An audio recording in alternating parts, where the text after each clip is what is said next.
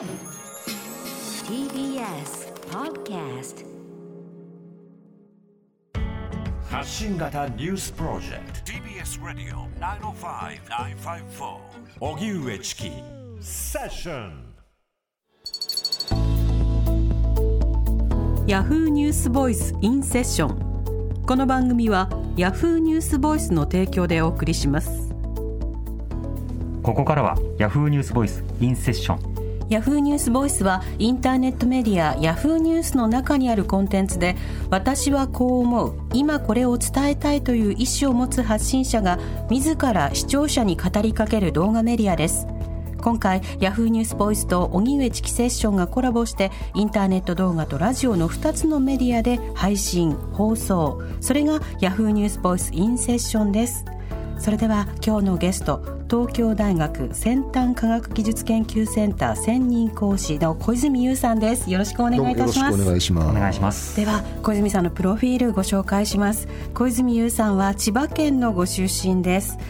早稲田大学大学院卒業後一般企業に就職しますが1年で退社。軍事雑誌への投稿が元ウズベキスタン大使の目に留まり2009年外務省の専門分析員に就任します。2019年帝国ロシアの地政学でサントリー学芸賞を受賞。最新刊は「千曲新書ウクライナ戦争」です。今聞きたい当事者からの声私はこう思う。ヤフーニュースボイスインセッション今日のゲストは小泉優さんです。はい。小泉さんにはあのたびたびセッションに登場していただきで、本当にお世話になっております。はい、おりますが、昨年の2月から本当にお忙しくされている様子を、こう、もう遠巻きにというか、大変だなというふうに、ね我々ははい、見ていました。あのその中で今はこうしたその軍事分析などをされている小泉さんですけど、もともと会社員だったんですか？そうなんですよ。あの、1年だけ普通にサラリーマンをしていたことがありまして、はい。いや、あの、新宿の小さな誰も知らないような会社なんですけど、え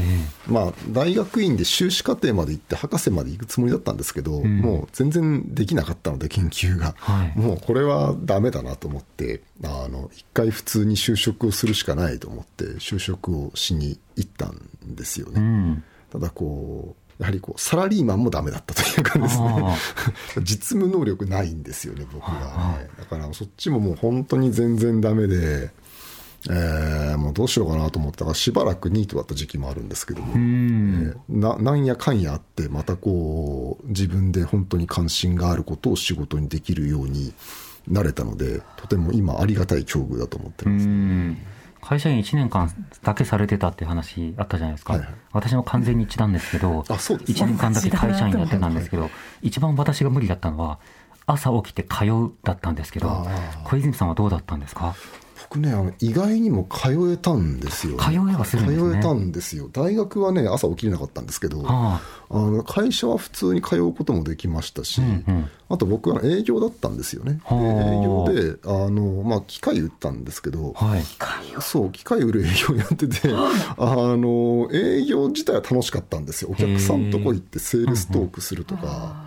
あと、まあ、私、あの、工場とかすごい好きなんで、工場の中入って、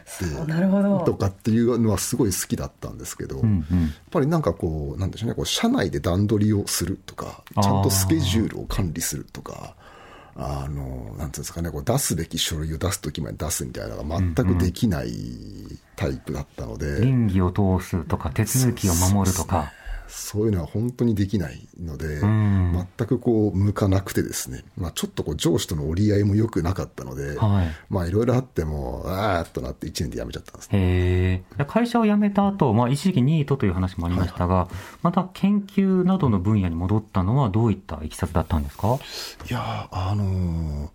まあ全くニートだったんですけど、さすがに途中でこう貯金も尽きてきたんで、なんか何かこう酒代ぐらい稼がなきゃいかんなと思ってですね、はいはい。あの、アルバイトを探してたら、ちょうど国会図書館のコピー受付バイトがあったんですよ、ね。で、あそこの国会図書館のコピーの受付のバイトしばらくしていて、で、しながら、まあ、あの、大学院の頃からそのロシアの軍事とかに関心持ってたんで、その軍事研究っていう軍事の専門誌があるんですけど、そこに、あの、これもまあアルバイトとして原稿料稼ぎで時々物を書いてたんですよ。うんやっぱそういうのをなんか元外務省の方とか見てくれて、えー何やってんだって言われて、いや、ほほぼニートですって言ったら、それは良くないからなんか仕事を見つけろとはい。言われて、で、まあ、外務省で専門分析員って、まあ、アルバイトの分析員みたいなのあるんですよね。うんうんで、そういうポストがあるから受けてみたらどうですかと言われて、えー受けてみたら、まあ、通ったんで、んそれが多分私がこう、なんつうんですかね、自分で調査研究を職業にした最初の契うん機ですね。なるほど。だそこからまあいろんなこう非常勤の調査研究職をなんかいろいろこう渡り歩いているうちに、まあなんとなくこれで食ってるというような状態になっていったとなるほどいうことですね。これ、ロシアそのものに関心があったのは、これはどうしてなんですか？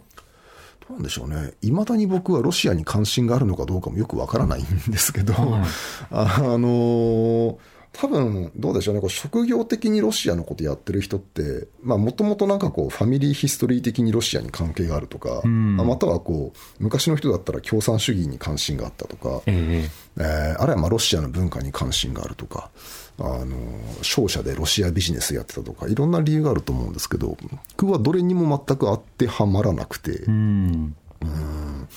まあ、どう考えてみても、やっぱり最終的に行き着くのは、あのロシアの兵器が面白かったっていう、割とこう身も蓋もない理由、え だけなんですよね。もともとは軍事オタクから出発していて、なんかソ連の作る兵器ってすごいなんか個性的なものが多くて面白いなというところから出発しているので、極めてこう狭いところから入っていってるんですよ。思想だとか、なんかそういうこう大きな、あの上から細かいところに降りていくっていう、私はこう細かいところから上の方に上がっていったというタイプの人間だと思いますね。なるほど。この間あの、たくさん安全保障の方とか、ロシアの研究者の方こう発信していて、皆さんあの読み比べたり、聞き比べたりされていると思うんですよ。で、小泉さんのそのスタンスというものが、そのユニークで独特なのが、まあ、安全保障の観点と、ロシアの観点、でもロシアの歴史の観点や、えー、様々な外交の観点、そしてそれに加えて、ある種人道の観点というか、そこで誰が抑圧されているのか、どんな非人道的なことが行われているのかっていう、こうしたのいろんな観点で語る。ともすれば、安全保障について語るときは、ある場面の人道的側面については致し方がないと語られがちなところを、フォローアップする場面が多くあるように思うんですけれども、そこはいかがですか？ですね。あの、まあ、ロシアと軍事という2つのフィールドに足を置いてるっていうことに関して言うと、はい私多分あの、ロシア研究者としては、おそらく非常に点数は低い。で、軍事研究者としてもあんまり点数は高くなくて、意外と2つがど同時に分かる人って多くないんですよね。だからまあこの鳥なき里のコウモリ的にこう食いぶちを稼いでるという自覚はあるんですよ。はいで、もう一個は、その後半の方のご質問に関して申し上げると、うん、あの軍事オタクなので根があの放っておくといつまでも軍事の話をしてしまうところがあるというのは自分ですごい自覚があるんですけど、同時にやっぱそこでその我々がこうオタクとして消費しているものっていうのはつまり何なのかあそその人間が死ぬであるとか、はい。人々の生活が破壊されるであるとかっていうことなんだぞっていうのを分かってんのかお前って自分に対して言ってるっていう部分が あるんですよね。だからまあ何よりもまず自分に対してお前がもてあそんでるものはこういうものなのだという意味できっとそういう発言をしがちなんじゃないですかね。もちろんそそこに対してこう一人の人間であったりとかあの子供を持つ親としての怒りみたいなものを覚えることもあるんですけど、えあそこでこう、やはり私の場合は、あお前本当にこう、それに対して全く無垢の立場から怒れる立場なのか、あの、なんだかんだ言ってそれを見て楽しんできた側なんじゃないのというような自分に対するなんかこう、自戒みたいなものが常にあるので、かえってそういうこと言ってんじゃないかという気がしますね。なるほど。ある種実勢とエクスキューズと、でもやっぱり自己批判とみたいな、いろんな循環があるんですね。ですし、まあ、あのもしもそこにちょっとだけ自己弁護をするとすると、まあ、はい仮にその自分に対する成中としてそういうことを言ってるんであるとしても、まあ、やっぱりそういう視点は持っといて悪いことではないんだろうと思いますし、やっぱりこう、なんでしょうね。あの以前、セッションの番組の中で、あの大文字の安全保障と小文字の安全保障って言葉を使ったことがあったと思うんですけど、はい。やっぱりこう、ほっとくと人間って大文字の安全保障の話をしがちで、まあ、例えばその日本とかアメリカとかロシアとか中国とかいう名前のついた巨大な戦争マシン同士が殴り合ってるように見えてしまうんですね。それはマクロにはそうなんですけど、ミクロには全く違うことが起こっていて、兵隊さんも現地に住んでる人間も生身の人間が殺し合って死んでるわけですよ。だその解像度は必要に応じてそこにフォーカスできる解像度は持っておきたいと思うんですね。どうしてもこう政策とか秩序の話をするときは、マクロな大文字の安全保障の話をせざるを得ないんだけども、それだけではないということを自覚しておくことは悪いことではないんだろうと。思うんですよね。それは相互に対話が必要でしょうね。いろんなミクロを持っている方に対して、マクロは別にミクロを否定しているわけではないが、マクロではこうなんですという場面と、でもそうしたマクロで語ることが、ミクロを見落としていませんかっていう語りと、相互のやり取りというのが、これ不可欠になりますよね。あのそうなんですよね。で、これもとても言い方が難しいですけど、やっぱり安全保障の問題って、あの、片っぽにおいては、もうこれはもう当然の問題ですよね。と、安全保障上の要請においてこうこうこうですよね。というような語り方をする人もいるし、もう片っぽにおいては安全保障なんておためごかしであると。これはその国民、住民を犠牲にして、国家という抽象的なものを守ろうとするような、その我々のことを全く考えない邪悪な発想だみたいな考え方をする人もいるわけですよね。だから典型的には僕は例えばあの中学校の時の先生とかは軍隊は住民を守らないんだみたいなことを言う先生とかいたわけです。でただやっぱりこれはどちらもその安全保障というものについて回る一つの事実の別々の側面という気がしていて、はい、あのどっちの言ってることも私分かる気がするんですけど、あの完全にどっちかだけの論理で語ると、これもこれでおかしくなるんだと思うんですよね。うんうん、やっぱり私は一安全保障屋としては、安全保障政策というものが、あの、不要なものだとも思わないし、やっぱり安全保障政策をやってる、例えば役人の人たちとか、うん、あの、自衛隊の人たちとか話しても、住民なんかどうでもいいやなんて思ってるわけないわけですよね。はい、それはそれなりに真面目に考えている。だけど、やっぱりその、例えば霞が関とか一概の論理だけで防衛政策とか安全保障政策を考えていくと、やっぱり確かにどこかで住民が犠牲になるであるとか、例えば軍事戦略考えるとき、例えば、あの、まあ、国民の1割が死んだらやばいんだけど、0.01%だったら許容できるみたいな、そういう考え方するわけですよね。はい、でもその時に亡くなる0.01%の人とかっていうその一人一人の運命みたいなものは軍事戦略論の中では完全に写生されるわけなんで、うん、そそれもそれでやっぱり問題があるんだと。だからその両方の側面を難しいんですけど、少なくとも両方の側面があるということ自体は自覚して、防衛とか安全保障を語りたいと思うんですよ。うん、でもじゃあそれってどうやって両立させるの？どう使用させるのっていうと、まあ、正直なところ分かりませんとしか言いようがないんですけど、えー、でもせめて分からないということには自覚的でありたい。